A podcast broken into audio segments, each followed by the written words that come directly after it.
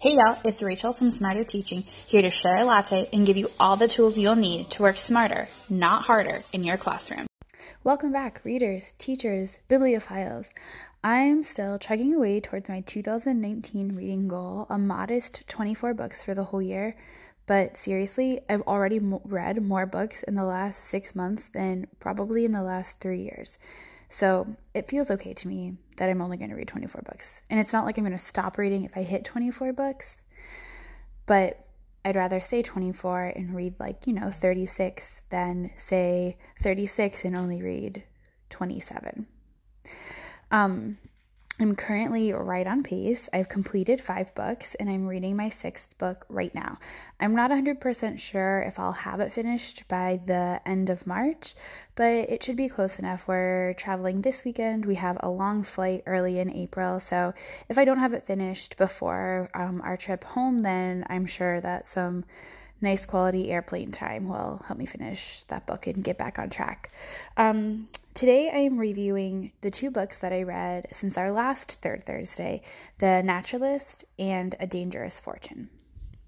The first book I read was The Naturalist by Andrew Mayne. I would group this book as a mystery, like murder mystery, crime, blah, blah, blah, that type of deal.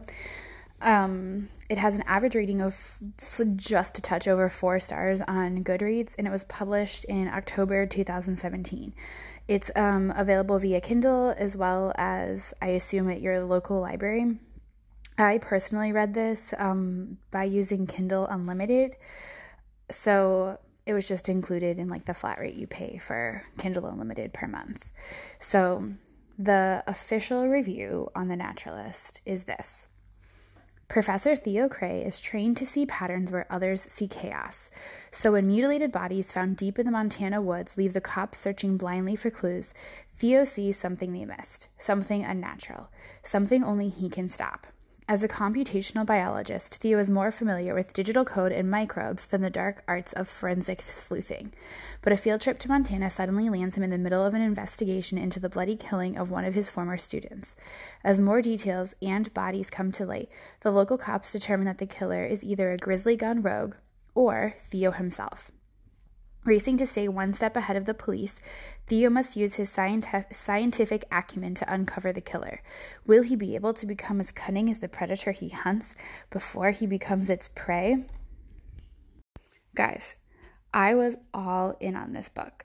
I was super into the premise nerdy science dude solving crimes. He's the only one who knows what's going on because it's science, y'all. Science. I don't think we're reading enough about science, but I was it was cool. I was really into like the whole bend of this guy is a scientist solving the crimes because he has this like unique perspective slash ability set. But the end, y'all, and I knew know that I really hit beneath a scarlet sky hard last month for its ending. But you, you as an author, take us on a journey with you when we read your books, right? So this the adventure it, it's our adventure too. And it's so disappointing when it falls flat. I feel not personally victimized like this isn't mean girls but i i hate when you read a book and then you get to the very end and you're like yes yes. And then the end is like. Uh, i find that super disappointing this is also moderately a problem of my own making. I have always, as a reader, had a terrible habit of looking ahead, not reading ahead, but just looking ahead like how many more pages are in this chapter? How many more pages are in this book? whatever, that kind of thing. So, like, it started when I was a little kid, and my parents would be like, lights out. And I wanted to keep reading. So I would say, like, oh, okay, and pretend that I was turning out my lights. But, like, really, you know, I had five pages left in this chapter. So I was just going to read to the end of the chapter or whatever. So I would always look, like, how many pages until the next chapter, how many pages until, like, the next chunk of book, whatever.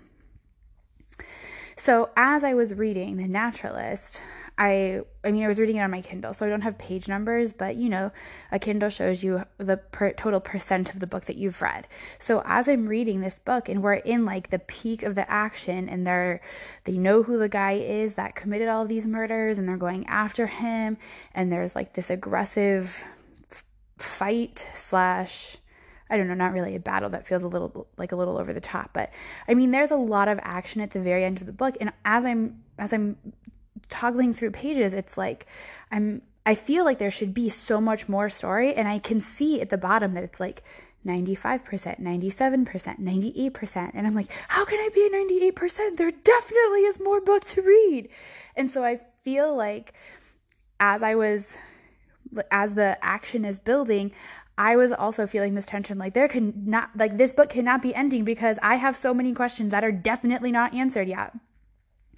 So I felt like we were like peaking peaking peaking peaking like getting to like the t- tip top peak of the action in this book and it's like 99% and then boom, it's just book's over, the end. That's it. Thanks for reading. We'll see you next time. um at the end, we know that they get the guy, like they get the criminal, and that the main character, Theo, is fine. He makes it through the book, and so does his love interest. But that's kind of all we know. They don't really say how they got the guy. They don't really say what happens to him after. Like, does he go to jail? Does he escape? Um, does do they find more bodies that he um, that he had murdered before all of this? Um, so I felt like when I read this book, I had a lot of questions at the end. I will also say that this when I started this book, um, I did not know that it was part of a series, but apparently it is. Um, this is the first of four books about this same Professor Theo Cray, who's like this, you know, nerdy science guy solving crimes. Um, so I didn't know that this was part of a series, and I have not read any of the subsequent books. Um, I would read the second book. I'm sort of hoping in my mind that maybe book two picks up like right at the very end of the first book. And so maybe all of the questions that we have at the end of the first book are answered at the beginning of book two. Um, but I have not read book two, so I can neither confirm nor deny that. Overall, I really, really liked this book. I was really into the different bend on the murder mystery. Um, this guy, I mean, he's you. he throughout the whole book he uses basically science and these different like science systems to solve, well, not to, I mean, to solve the crimes obviously, but also to locate all these bodies that have been hidden for years, like they find the first body by looking for a combination of plants growing in the soil together that aren't growing together anywhere else. I just thought it was really cool and I was really into it. But seriously, guys, the end, it killed me. I was so into it. I felt like the action was building, building, building, building. And then all of a sudden I turned to the next page and it was like acknowledgments. it was a the end was a letdown. I was ready to give this book like four or four and a half stars but i ultimately only gave it three just because i truly felt personally victimized by the ending. Like i'm not trying that it really got me that ending. Um and like i said it is part of a series so it's possible that book two catches up right where or picks up right where book one ends. But because i haven't read book two I can, you know, neither confirm nor deny that. But I would recommend this book to a friend, especially if you are yourself a scientist or even a hobby scientist, or if you're really into like murder mystery type books. Even if you're not, I mean, murder mystery is not my number one genre, but I, like I said, really, really enjoyed the book. But that end, I would recommend it to a friend. If you're looking for, it was a quick read too it's um only like 300 i think it says 382 pages so it wasn't hard to read. It didn't take a lot of time. I think i read it over a weekend. So if you're taking a trip if you're going to be in the car if you just want a quick book to read this would be a good one. And i would definitely recommend it to a friend. I encourage you to read it. And maybe knowing you can be a little more prepared and maybe the end won't devastate you the same way that it devastated me The second book I read this past month was A Dangerous Fortune by Ken Follett. This book is much older. It was pub- published in 1994, so it's already like 25 years old. Um, so it's available via Kindle. Um, I'm sure it's at your library. I actually read it um, I finally figured out how to connect my Kindle to the library. So that's how I read this book. And I really feel like now that I'm connected my Kindle to my local library, I honestly feel unstoppable. Like I will always have a book to read and I will never feel sad again in my life. Um, this book also has four stars. I know that's kind of crazy, but that's how I feel. Um, this book also has like just a touch over four stars on Goodreads. Um, and has more but has overall i'm sorry more reviews. But the official um, summary is this. In 1866 tragedy strikes at the exclusive Windfield school a young student drowns in a mysterious accident involving a small circle of boys. The drowning and its aftermath initiates a spiraling circle of treachery that will span three decades and entwine many loves.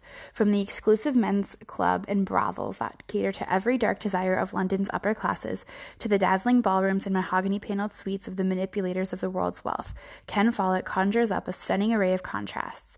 This breathtaking novel portrays a family splintered by lust, bound by a shared legacy, men and women swept toward a perilous climax climax where greed, fed by the shocking truth of a boy's death, must be stopped, or not just one man's dreams, but those of a nation will die. A little grandiose, but that's kind of how um, Ken Follett's books are. I picked up this book because um, actually I gave my husband another one of his books, Fall of Giants, for his birthday because I love to give people books.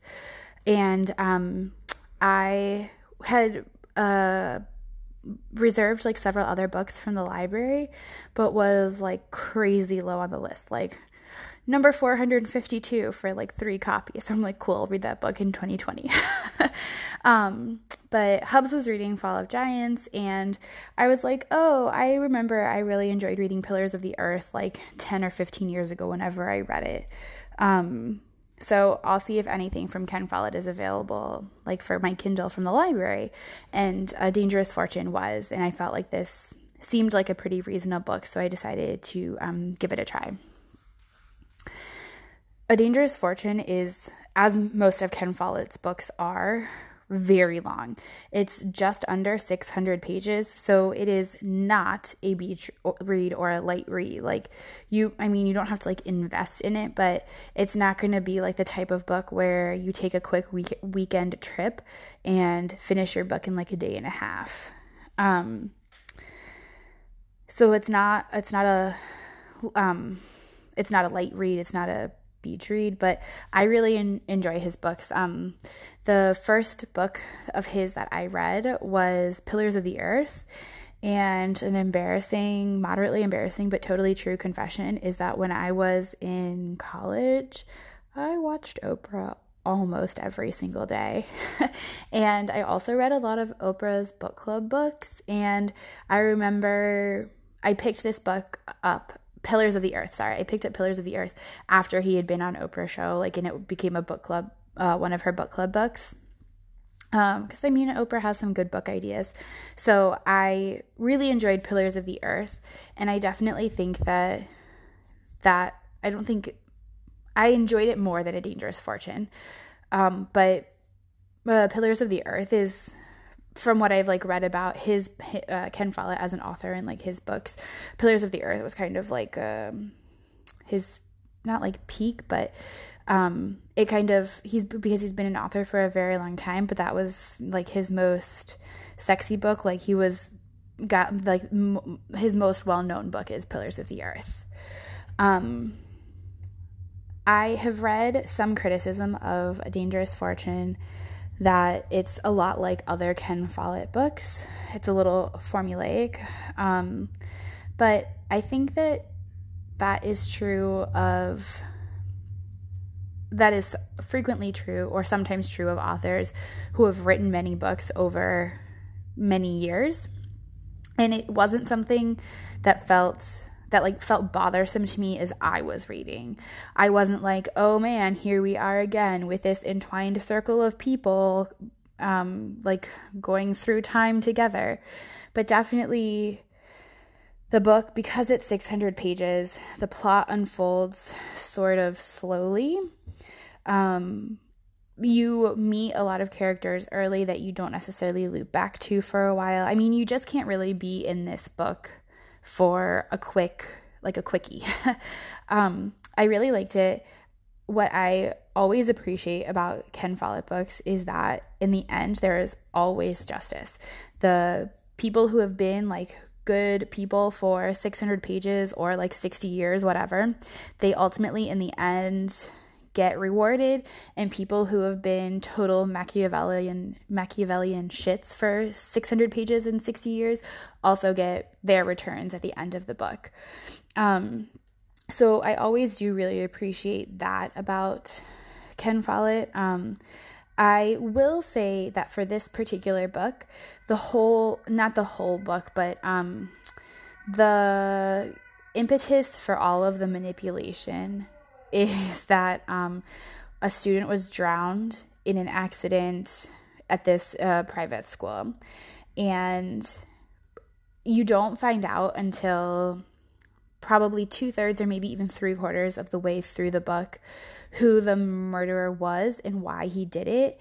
And I will say the only, my biggest criticism of criticism of this book is that when we find out who I wasn't totally surprised who did it, but why he did it just felt a little petty. Um, it felt like generally something that character wouldn't have even really bothered to be concerned about. I don't know.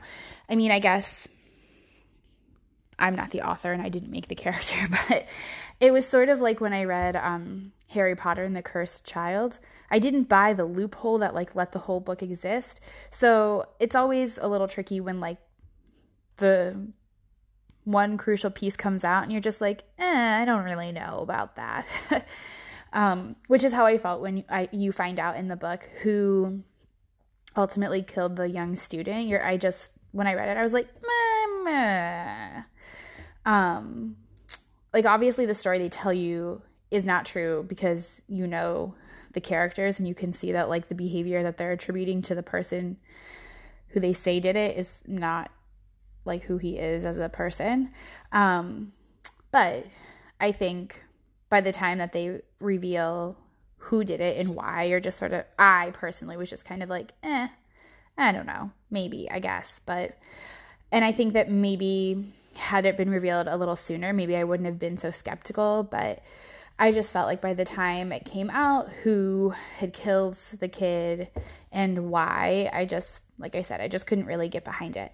But I, I did really like the book. I generally enjoy Ken Follett. I like following people through time. I like that people, it's not like coincidental, but I like that people stay connected through different paths. Um, I will say in this book, the mom of the main character, oh, Augusta, she is a really she's a toot bucket. Like she is not a nice lady. Um and I think like I said, one thing that I love about Ken Follett novels is that in the end everybody gets what they deserve, and I definitely think that she and, and her son both get what they deserve at the very end. Um and so does the murderer. But I mean, I think that um, I I enjoyed the book. It's definitely long. Um, I also appreciate that there's always like a little underdog in Ken Follett novels who usually is the good guy. Um, not always, but I do also really enjoy a good underdog, and I I feel like the main character in this book, the guy who ultimately like triumphs, um, I feel like he's very personable. He's kind of not like an everyman, but I feel like it's easy to connect with him. Like I'm obviously not a man and I was like, "Yeah, I'm here for you, Hugh. Like you're a cool dude." Like I was on board for him and wanted him to be successful. Um but I think that definitely if you are into historical fiction, if you are into um like a family drama, then I would definitely recommend this book. Or if you just have other enjoyed other books by Ken Follett that I think you would like this book as well.